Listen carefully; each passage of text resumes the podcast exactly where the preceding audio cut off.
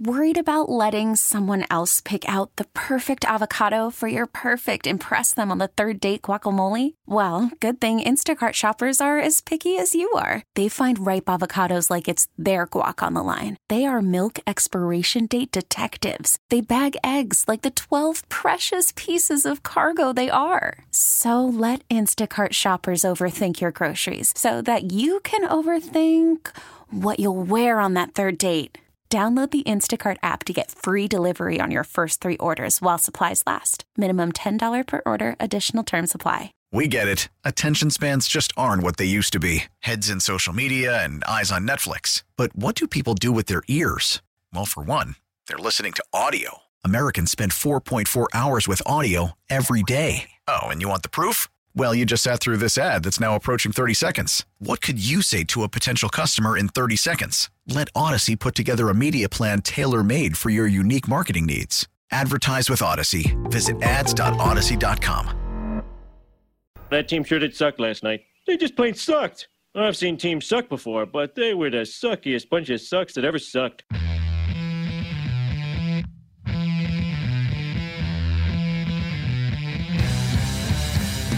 Steve Rosenblum. There was a keg stand. I lost to an eighty-one-year-old lady. She got off the dance floor, and then, and but I was it was really close. Mark Grody. I've been waiting to get a hold of this guy for years. Yeah, like, they're, like Channel two News is out there interviewing people. Yeah, I've been talking to my wife about getting Steve. He once connected my dots and more to my plate. I'm gonna dunk his ass. They suck, so you don't have to. Can't you morons do anything right? Founding members of the W B Club. Smoke weed every day. The three words that describe this show, and I quote, stink, stank, stunk. It's Saturday Suckage on the Score. We should be six seventy W S U K.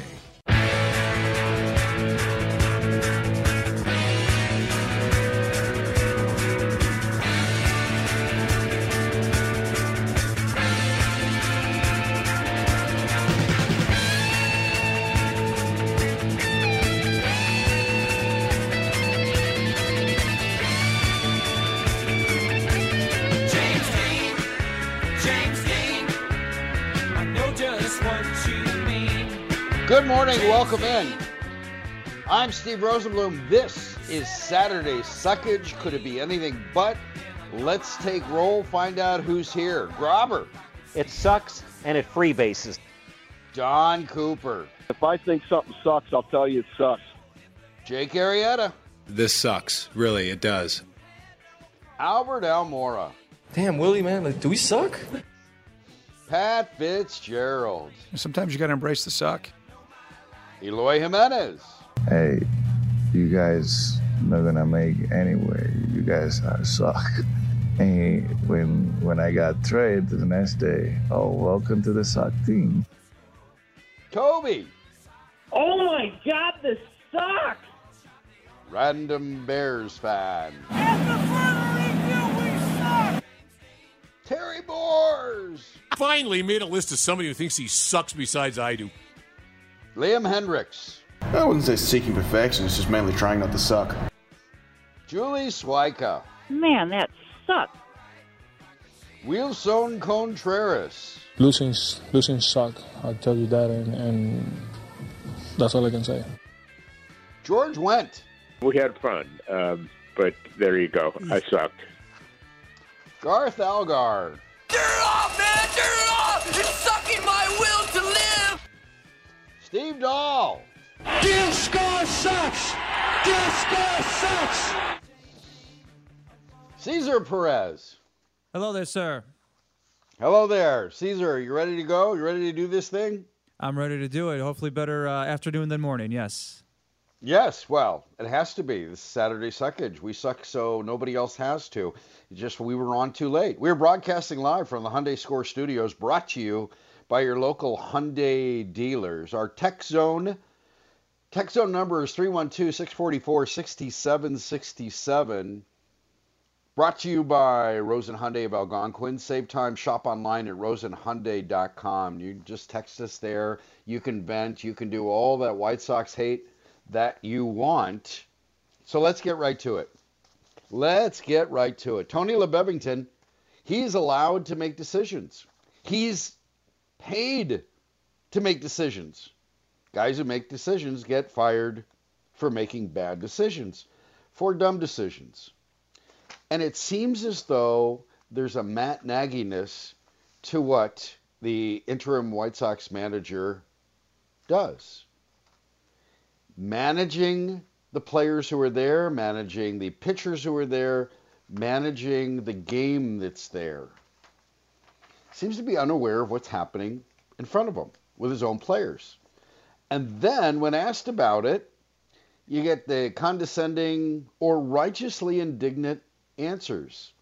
And I can't figure out righteous indignation. Is that the first sound of a of, of someone who's failed, or is it the last act of someone like that? The interim Sox manager had this to say when asked about leaving Lucas Giolito in the game yesterday. The process of watching Lucas and seeing. Well, did he get the first two outs out? Right. Right. Did he pitch a hell of a game?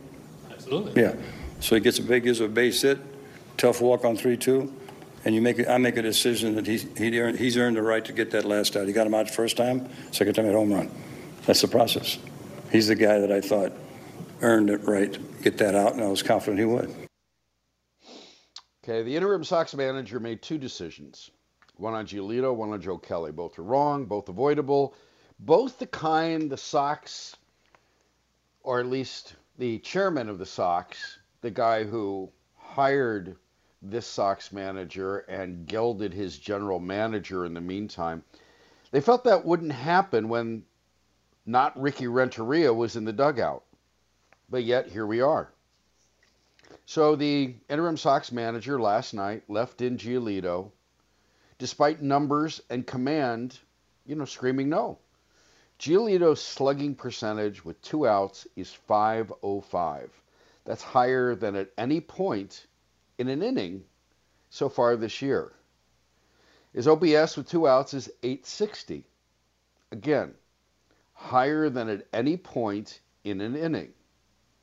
You know, for a guy who couldn't scream loud enough and long enough about Trey Turner's batting average with two strikes, the interim Sox manager doesn't seem to realize how much worse Giolito is with two outs. And of course, there's the Giolito through the lineup the third time. That has a O P S of one thousand seventy-five. And you heard him say it was the pitcher's, something like it was the pitcher's inning. He'd earned that right. He'd, he'd earned it. Well, it's not a pitcher's game. It is a team game. The team being the White Sox, that's the team in question. It's a team sport. This is not a Giolito showcase, not a Lance Lynn showcase.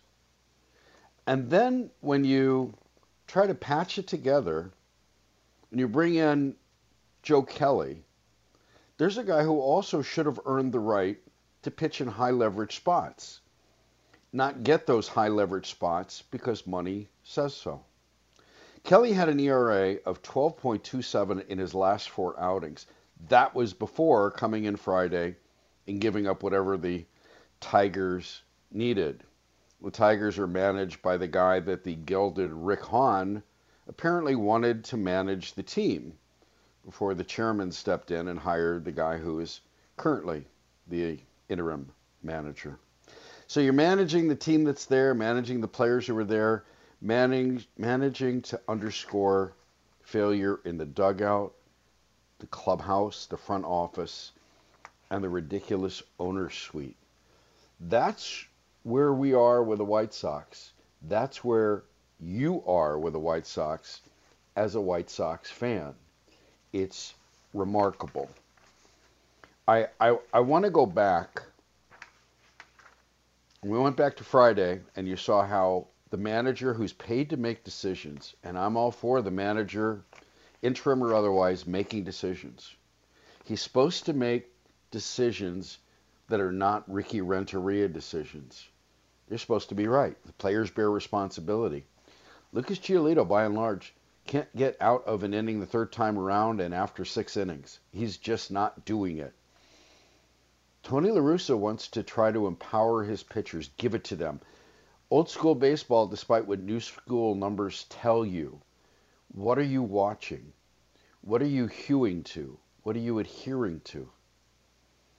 And when you're, when you're hired by the chairman, when your G M has been neutered, when it's this way, my way, the highway, and I'm going to be condescending and I'm going to be righteously indignant, I get to do what I want because nothing's going to happen to me. I have the, the Kevlar chairman sitting up there in the owner's suite. This is what you got. So I want you to go back about a month ago.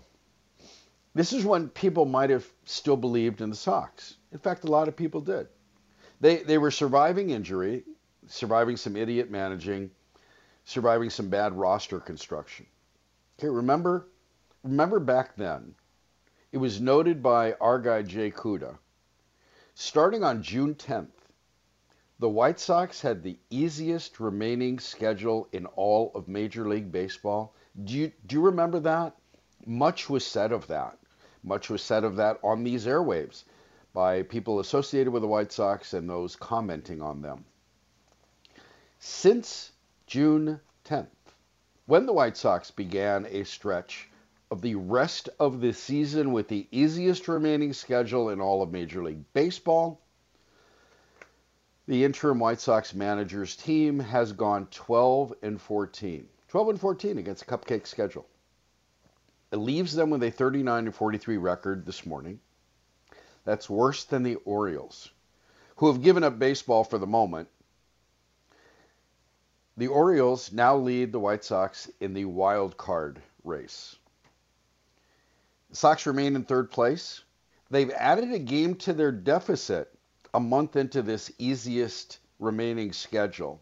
They're now six games behind a Twins team that, you know, they seem to address their needs, those Twins. What a what a crafty way to go about baseball. They seem to address their, address their needs with a roster that seems to care enough to play smart, good baseball on offense, good baseball defensively. Perhaps their manager insists on it. None of which seems to be the case on the South Side.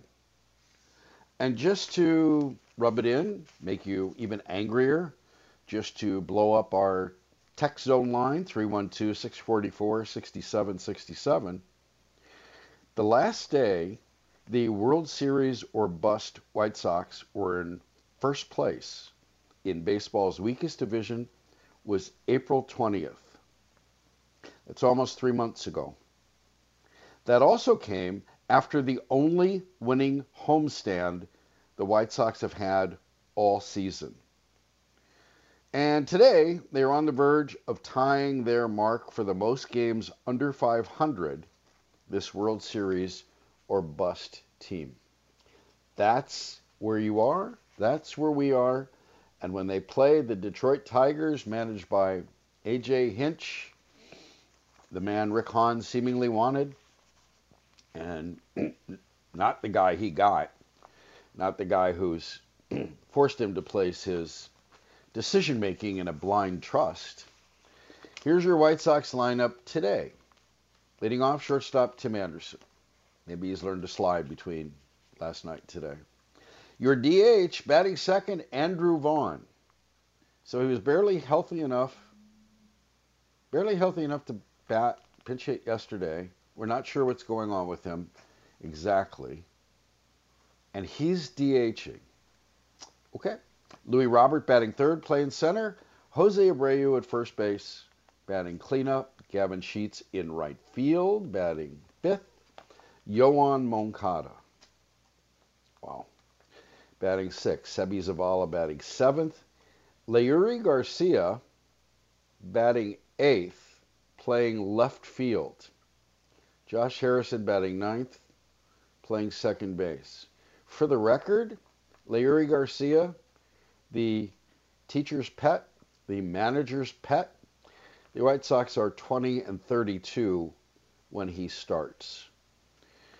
The good news is Johnny Cueto goes. Johnny Cueto has been here twenty minutes and has the team lead in quality starts. it's an amazing thing thing what these these players have done. It's an amazing thing what this manager has done. It's an amazing thing what the chairman has done and the roster construction. It's World Series or bust. And as you're looking at it now, a month into the league's easiest schedule since June tenth, they're two games under five hundred. They've lost a game to the first place team. They seem to be worse on the bases. They seem to be worse defensively. They seem to be worse when it comes to getting their offense going. So this is quite the epic failure by a franchise, top to bottom, organizationally. Your twenty twenty-two White Sox, ladies and gentlemen. That's why Saturday Suckage exists. You can vent. We're trying to, we are trying to suck so they don't have to, but this is all world stuff. This is the most unfortunate thing. Your Chicago White Sox. I'm Steve Rosenblum, Saturday Suckage. We'll talk to somebody. Take a break and talk to somebody who covers the White Sox and see how much covering of his eyes he's doing. Chicago Sports Radio, six seventy The Score. In the air to right field. Castro back at the track. He makes the catch. And the Tigers again skate away with a walk-off chance for the Sox, going by the boards in the ninth. Steve Rosenblum. It's Saturday Suckage on six seventy The Score in Odyssey Station. Jason Minetti, Chicago, and, and there you're talking about N B C Sports Chicago, talking about the, the White Sox failing again. Sounds like Saturday Suckage to me. Welcome in, welcome back. We're going to go to the Score Hotline. Guests join us on the Score Hotline. It's presented by Circa Resort and Casino in Las Vegas, home of the world's largest sports book. Joining me now, covered the White Sox for twenty years, M L B dot com, Scott Merkin, fresh off a Tony La Russa press conference, pregame stuff, all the news that's fit to print. So um, condescending or righteously indignant, or how was the manager, Scott, and what did he have to say?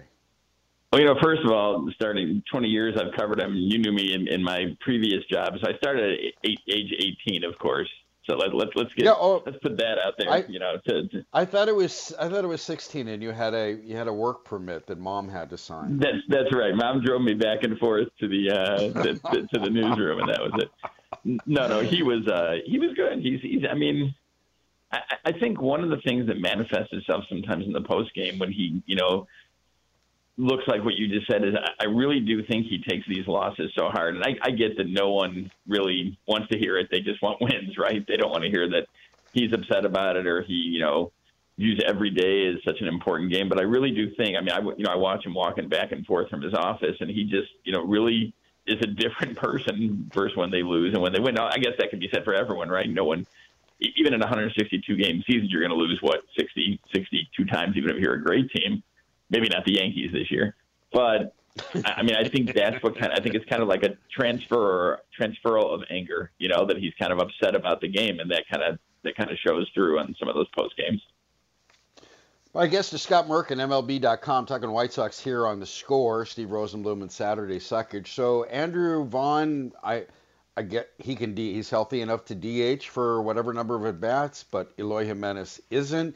So explain that lineup. What did what did, what did the manager say about the lineup he has today against the Tigers? Well, he did. You know, he's he's pretty clear with us on this stuff. Vaughn, he said, was not was under the weather. He did that's all that's all he gave us was that he wasn't feeling well. But he did say yesterday that he was you know available. He was in uniform and available to, available to pinch hit last night, which he did in the eighth as the go-ahead run. And, you know, uh, Alexander struck him out.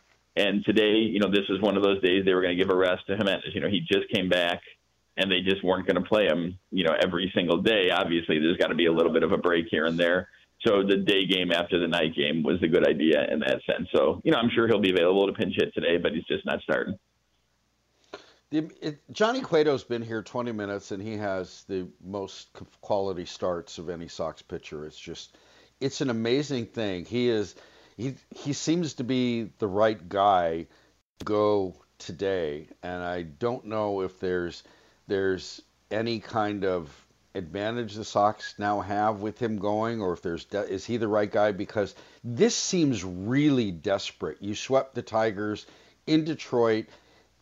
Some people thought this would be the, the jump start, but the, the Sox have, this Sox team has regularly just squatted all over the idea that anything could jumpstart them. And I don't know if there's, you know, a whiff of desperation. Do you sense it from these players? Do that they're, or the manager, or that there's something that that they're letting an opportunity with this homestand, games against the Central, they are messing this up in a big way, and that kind of panic and pressure tends to show in different ways, or maybe you don't see it at all, Scott. Well, I guess you kind of look at it as a cup half full, half empty, or has it spilled already, I guess, right? That, that's uh, I think it's an old Mike Royko line. But, you know, I, the, the half empty is that, yeah, they they need to start winning. They need to start winning at home, especially. This is a team that was seventy-one and forty the last two seasons, which was the best home record in the A L over those two years. And I believe they're seventeen and twenty-five this year. One of the reasons is they're not they're not hitting a lot of home runs at, you know, at home. But, I mean, there really isn't a, a set explanation on why that is. But you're right. You know, there's been a number of moments, including the, a, a very good series where they swept a, a decent San Francisco team over the weekend, where people have pointed to, okay, this is the turning point. You know, and, and you pointed to that Detroit series where they swept Detroit, and Moncada had five hits in his last game, and or in the last game of that series, they won, I think, thirteen to nothing or thirteen to one or whatever it was, and it just hasn't hasn't made, you know, that move to the next level. Now on the flip side, you know, they're struggling, but there is now one team over five hundred in the entire A L Central, and that's the Minnesota Twins. So you can say, yeah, geez, if they would have, you know, been decent at home, they'd be either right there, you know, with the Twins for first place or in first place. But on the flip side, you can say, okay, you know, they're not playing good baseball overall. You know, I mean, they're thirty-nine and forty-three, I believe. So they still have eighty games left, and they're, you know, they're six behind the Twins. They finished the season with six of nine games against the Twins. It sounds like an excuse, but it, it really isn't. I mean, it really is the fact that, you know, they're not chasing the Yankees, who are thirty-four games or thirty-five games over five hundred. They're chasing the Twins, who are, you know, six games ahead of them. And they get the Guardians for four next week in Cleveland, and then four against the Twins. So I think I think we'll know a little bit more at the All-Star break, and then they have four more against Cleveland right after the All-Star break. So by at that point, which will be, you know, coming close to the August second trade deadline, you have a little bit better idea of where they stand.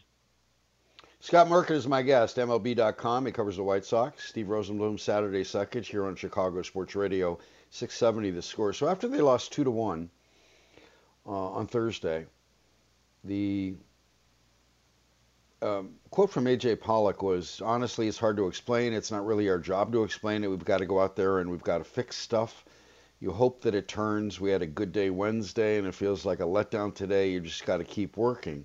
So on N B C Sports Chicago, Frank Thomas talked about a team that players, I'm sorry, a clubhouse, too lovey-dovey with each other. They love each other, but they don't challenge each other, which is a pretty interesting take from a guy who was regularly the target of, you know, Ozzie Guillen or Paul Konerko, and and that kind of, coming from a guy like that, do you agree that this these players are not challenging themselves?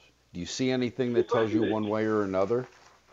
No, I mean, did that change from last year where they were, you know, ninety? Now, granted, the roster is a little different from last year, but I mean, they were ninety-three and sixty-nine last year and won the division going away. You know, they basically clinched that thing in like August, not officially, but they did.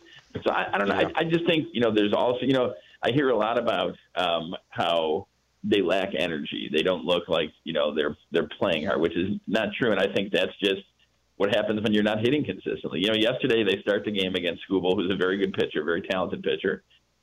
They get the, you know, the two-run, four forty-five foot home run from Luis Robert, and then don't score again until the eighth inning. You know, so and then because of that, Detroit comes back. There's a couple misplays in the field. They, you know, they rally and they they take the big lead. They're up seven to two.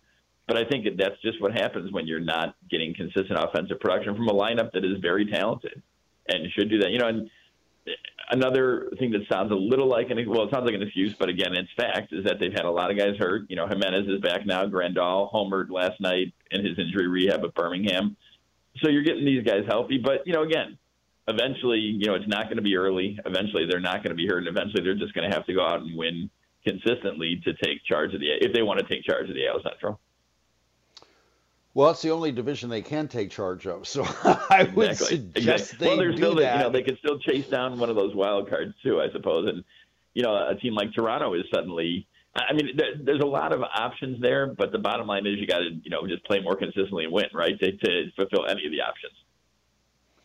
Put yourself in position to do that. One way to do that, we saw, we've seen opponents make phenomenal defensive plays against the White Sox. We've seen the White Sox have trouble defensively, and now even Louis Robert, you're not sure, and and then on the bases. Just some bonehead, that triple eight five triple play, never happened in baseball before. And and here's what bothers me, is if the the manager that the chairman insisted on hiring to the point of gelding the general manager was so good, why have they not gotten better defensively and on the bases in the thinking part of the game? Why hasn't he demanded that? But they've gotten worse, which... True or not, it makes me think he just, he doesn't care. He doesn't address it, or he doesn't know how to address it. This is maddening. It's aggravating. It's on the players as much as it's on the manager, but somebody with authority has to say, has to do something about it, and yet it just keeps getting worse. It's maddening to see this kind of baseball being played so badly from a team that keeps saying World Series or bust. Can you explain it? Do you know the, can you explain the dynamics involved? Yeah, I think, you know, I, I can explain what I know, and I, I know they do address it. I know they worked hard on it in spring training, and it's just not been a good year. I mean, you know, let, let's face it, they haven't been a dominant defensive team for a couple years, but I think it's, you know, I hear a lot about uh, accountability, and a guy makes a mistake or a mental mistake in the field, and you got to, you know, bench him or, you know, whatever. But number one, that doesn't make sense. And, in practicality, because your roster is not fifty people, you know, you have twenty-six man roster. So, and number two, you want your best guys out there. So I, this stuff is all talked about. It's not like something happens and, you know, they let the guys, you know, they pat him on the back and say, go get him next time. It's addressed. It's addressed, you know, in the dugout, it's addressed in the clubhouse, and guys want to be better. Guys want to make the plays and want to, you know, not make the mistakes on the base pass. It's just kind of happened that way this year. So again, I think it's on everyone, you know, from, you know, the front office right on down to the players. But this is not, you know, American Legion, right? This is not Pony League. I mean, this is not an instructional thing. Sure, you know, they, they do, the coaches do work hard. And you've heard some pitchers and, you know, position players talking about, you know, things they've done with the coaches to get back on track or to improve. So it's there, and they do work with them. But ultimately, it's on the players, right? They got to make the play. They got to, you know, make the right decision on the base pass, and that hasn't happened consistently enough for the White Sox this year. Yeah, they have to put themselves in position to win. They have to put each other in a position. I mean, Frank's right about challenging Frank Thomas when he said it the other night about challenging. Oh yeah, I, I would trust Frank. Frank knows. Frank knows baseball, but I, but I do think it's there. I, I you know, I think, and I'm not talking about Frank. I'm just talking about in general. From I, I get yeah. fans' consternation. Trust me, I understand that, but. I do think it's there, and I don't think that the look that fans perceive sometimes is the accurate look. It's just the fact is, you know, when you don't hit, when you score two runs in the first and then don't score again until the – I mean, this crowd was crazy last night. It was, it was a pop like I haven't heard in a long time when Vaughn came out to pinch hit in that eighth inning, and it just goes to show you the excitement it brings when they get a consistent rally going, and they just haven't had enough of those this year. You know, one of the things that they've had most more players thrown out at home plate than any team in the league, and uh, you know, crazy Joe McEwing down there, and and the auto sends and everything that goes on with that, and the thing that you see them trying to be aggressive, and they're trying to be aggressive, and yet they still have they give off this vibe of being a dead team. It's more remarkable in the face of trying to do things like that, score that run. To how can you right. be dead and still do that? And I, I trying to, you know, left brain, right brain kind of thing. It doesn't make. I can't connect the dots. I don't. I, and yet, for them to be feel dead, or the way it appears to me, do they appear that way to you? Does that does it seem like there's oh, they tried to be aggressive, it didn't work, now they're back to being crappy. I, I don't know how to process this. You got any ideas? You got any help? No, I mean, I think I think Joe is a really good coach. I think Joe is the guy, if you ask Tim Anderson, who has really helped him get to the level where he's at. Tim's helped himself, obviously, quite a bit, but, you know, Joe has worked extensively with Tim over the years, too. I, I think you, you got to take the chances sometimes. You got to, you know, judge the situation, judge the arms in the outfield, and like we've said, you know, when they're not hitting, be a little more aggressive. But, yeah, again, just going back, I would argue the no-energy team. The energy is there. It's just, you know, it's tough. It's tough when you're a team that's, you know, like you said, a lot of, you know, trying for a third straight playoff appearance, trying for a second straight division title, and you're sitting at thirty-nine and forty-three in third place, you know, closer to fourth place than you are first place right now. And that, that's a difficult situation. So, yeah, I don't think they're going to be doing cartwheels over that, but the energy is there and the work is there. And just sometimes it doesn't look like that when you're, when you're losing and not, not hitting and making some mistakes on the field. How do you size up their bullpen for me? How, how confident do you feel about it and why? Well, you know, we asked Tony, or I asked Tony yesterday about, you know, when Liam can go back to back. And I think that's this weekend, and that's a huge thing to have him set up. And I, you know, I think Joe Kelly, after his the last injury he had, is still, he talked to us the other night. It was against the game against Minnesota, after the game against Minnesota, where he said, you know, he's still kind of searching for his feel, kind of searching for his mechanics. And I think he'll be fine once he gets that. So, I mean, you have Kelly, Graveman, and Hendricks down there, and then when you get Bummer healthy, it's, it's still a good group. You know, I, I like that bullpen. I've liked that they, they invested a lot of money in that bullpen, and it's because, you know, one of the reasons is the playoffs is a is a bullpen-based game, right? You don't see a lot of starters going. I mean, you'll never see what happened in the oh five A L C S again, where you had four straight complete yeah. games. You may not even see one complete game in the playoffs at this point. So it's important to have that group, but I, I think it's a deep and talented group. It's just, again, you got to get everyone healthy, and then you can get people in line as to what you what you need down there. And they've gotten contribute contributions from other younger guys. Ruiz has been, excuse me, had a big inning the other day. Tanner Banks has been good since he came up, and you know Jimmy Lambert's done a nice job. So I, I think they have a good mix down there. I really do like that bullpen. Joe Kelly has to stop sucking. You can't have a thirteen point five E R A in your last five outings, counting last night. Tony brought him in like he was going to be the answer when he had a twelve point two seven E R A in the previous four games. It's just, you can't do that. And I think for our purposes in the media, we need Joe Kelly to be good because he's wonderful, quotable. Yes, yes. Same with Liam Hendricks. Be good, be wonderful. We we root for quotes. We root for quotable guys. We root for stories. We need those guys not to suck, right? A lot, a lot of good quotable. Like, you know, one of the guys on the team who does an interview, interviews through an interpreter, Billy Russo, who does a great job here. Jose Abreu, tremendous quote, tremendous quote. And even, even with the interpreter, you always get the feel of what he's saying. And there's a lot of really good quotes, but you're right. Hendricks and Kelly are up near the top of that list. And yes, I'm sure people who are listening out there are kind of like, yeah, we really don't care who's a good quote. We just want him to play well and, and win games. But for our purpose, you're right. Excellent quotes are, are, are good to be at the forefront. I'm looking for some salve when they suck, and I think good quotes, or at least entertain me before the it starts bleeding again. So that's what I'm looking for. I realize I'm grasping at straws, but that's where I am. Scott, thanks for joining me. I appreciate it. Thanks. Sure, Steve. Take care. All right, Scott Merkin, M L B dot com, covered the White Sox for twenty years. That's a painful thing. That's a painful thing this year. I'm going to take a break. Um, when I come back, I have something for you. I have something that should happen, but won't. Now, that sounds like I'm describing Tony LeBevington's firing, but I'm not. I had an interest, I found an interesting idea, and I'll run it by you. I'm Steve Rosenblum, Saturday Suckage, Chicago Sports Radio, six seventy The Score. Steve Rosenblum, it's Saturday Suckage on six seventy The Score in Odyssey Station.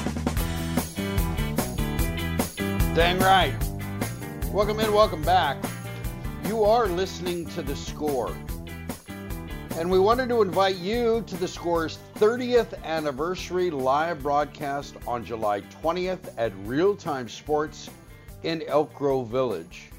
The all-day event will be a great celebration with listeners, current and former teammates, clients, and hopefully all of you, all you fans out there, all you listeners, texters, callers, lurkers, whatever you are.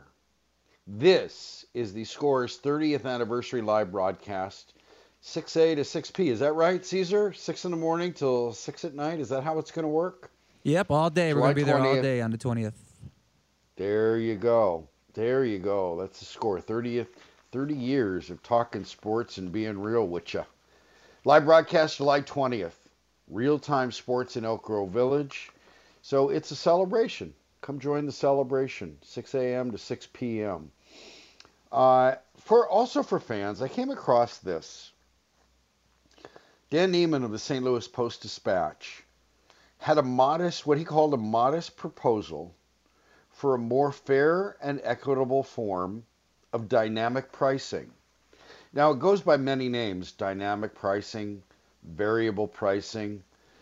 In other terms, it's jacking up the price of the good games or the good days. So if you want to see a game on Saturday, say in the White Sox case, all the teams do this, White Sox case. Well, the A's aren't really good, but they're playing on a Friday, so we're going to jack up the, that's a more expensive ticket. But if it's the Orioles and it's Tuesday, you can get in cheaper. Cubs started doing this. Hey, you want to come here? June, July, August. They're all big prices. Weekends, especially big prices. You know, the Hawks do this too. You want to see Detroit? Well, you Red Wings fans are going to come down back when they used to do that. You're going to pay more money and buy up all the seats in the United Center. So all these teams do it. Variable pricing, di- dynamic pricing, premium pricing. It goes by different names. Dan Neiman of the Saint Louis Post-Dispatch had an idea that I think you fans will love. I would like to hear if you don't, because this would be remarkable. He said, I think pricing should be determined by the game's outcome. You pay as you leave the stadium. Now, that's my idea of variable pricing. You pay for the entertainment value. Because when you pay a premium price, when teams set a premium price, it's Sox, Tigers, Saturday in July. That's a division game. And they're doing this before we know who's going to suck and who's not. And you're making a bet. You're making a bet that the weather will be good enough to attend. You're making a bet that your team is going to be good enough to make this game matter. You're making a bet way ahead of time that this is going to be a good game. Would you have done that last night? Wouldn't you have wanted some money back? Last night, I love this idea that you pay on the way out. What was it worth? And I, I know there's a lot of details there. I know there's a lot of a lot of problems with assessing something as subjective as what's good, what's not, what's entertainment, what's not. It's the the. The qualitative and quantitative are are different parts of this, and I get that. But I love the idea of teams for what you pay.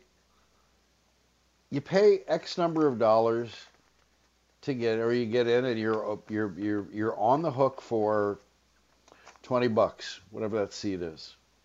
Hey, Steve, right, one of our texters uh, checking in from eight one five, he says, how about paying based on winning percentage? I like that one. Uh, how about you pay that day on how good the team is doing at that present time? Doesn't that sound pretty good, too? Now, that's a thought, Caesar. That's a thought, which speaks to which speaks to what you're, um, what you're looking for. You want to get entertainment. Winning is part of the entertainment, but as an eight four seven texter points out, yesterday was still entertaining. Part of it was early on. I mean, the Sox suck in early innings. They they they can't score. They're going to give up runs. They're awful early, and then they get a bunch of hits, but they can't score late. I mean, they're really the worst of all possible worlds, and the record for a World Series or bust team reflects it.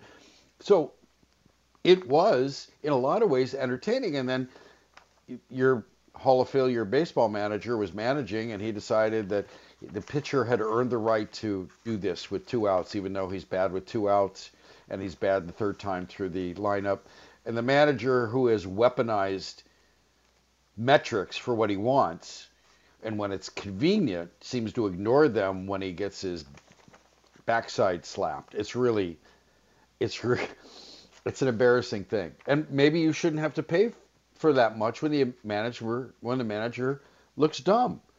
I mean, think about that. If you, if, if it were the case that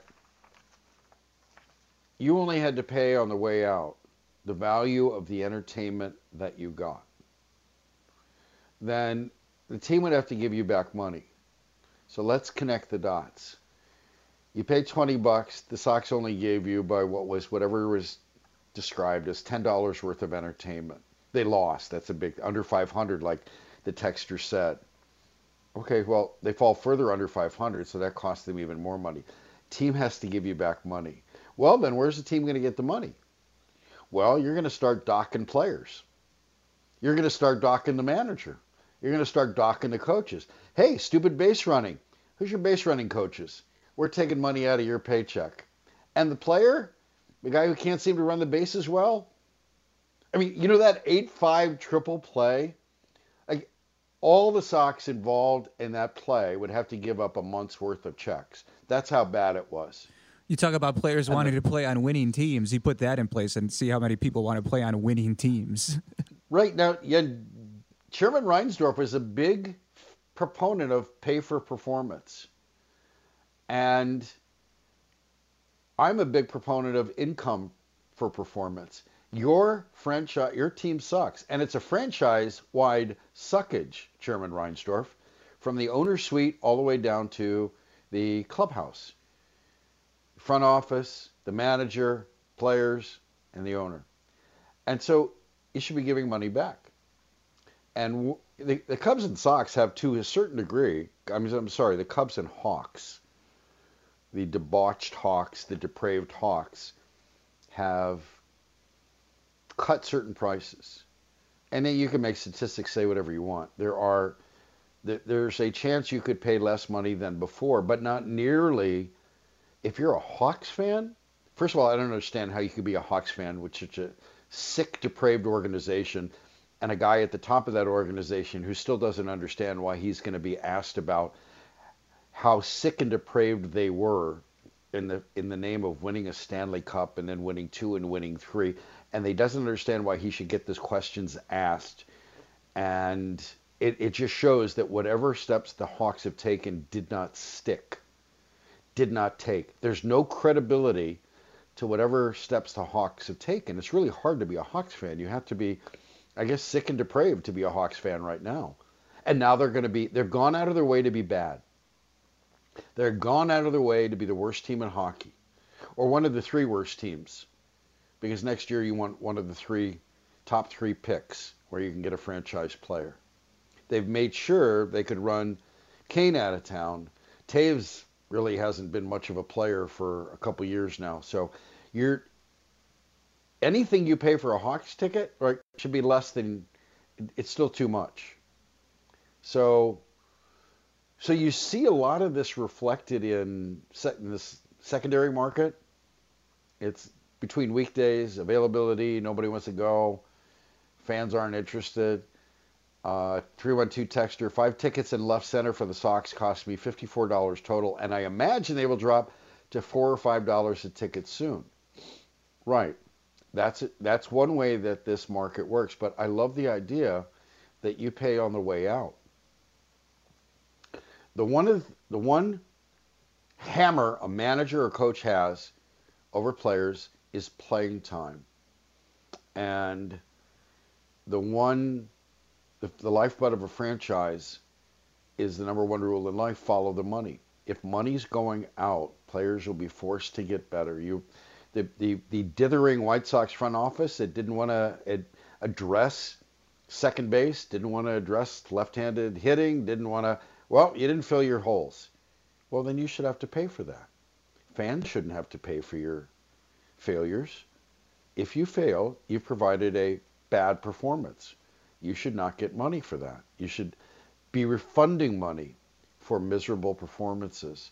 So this idea from Dan Neiman of the Saint Louis Post-Dispatch, I just love that. seven oh eight texter asks an interesting question given the number of, given the way certain fan bases travel. What would you charge someone wearing a tiger cap? He was quite entertained. I, he gets, he gets to enjoy it. He shouldn't be enjoying it. at the expense of the local team. But the fact that the local team, especially if this guy was wearing a Javi Baez Tigers jersey, wouldn't that have been great? Here, you get money back. You know what? You, you've earned it. You know, on whatever today is, today's Friday, Javi is having himself a game. He's he's wanting it to rain down on him. You get money back too, because the White Sox, as a courteous host would say, I'm embarrassed. I don't and understand so all the uh, all the hate for Javi, by the way, going on by the Sox fans. I, I really don't get it. What what what is with that? Why is so much hate for Javi? I don't, I don't understand that. I it doesn't have to make sense. I don't, I don't, it doesn't have to make sense. It just it just is. It's like, well, he's a former Cub, so we must hate him. Oh, he's doing this stuff to us, so we must hate him.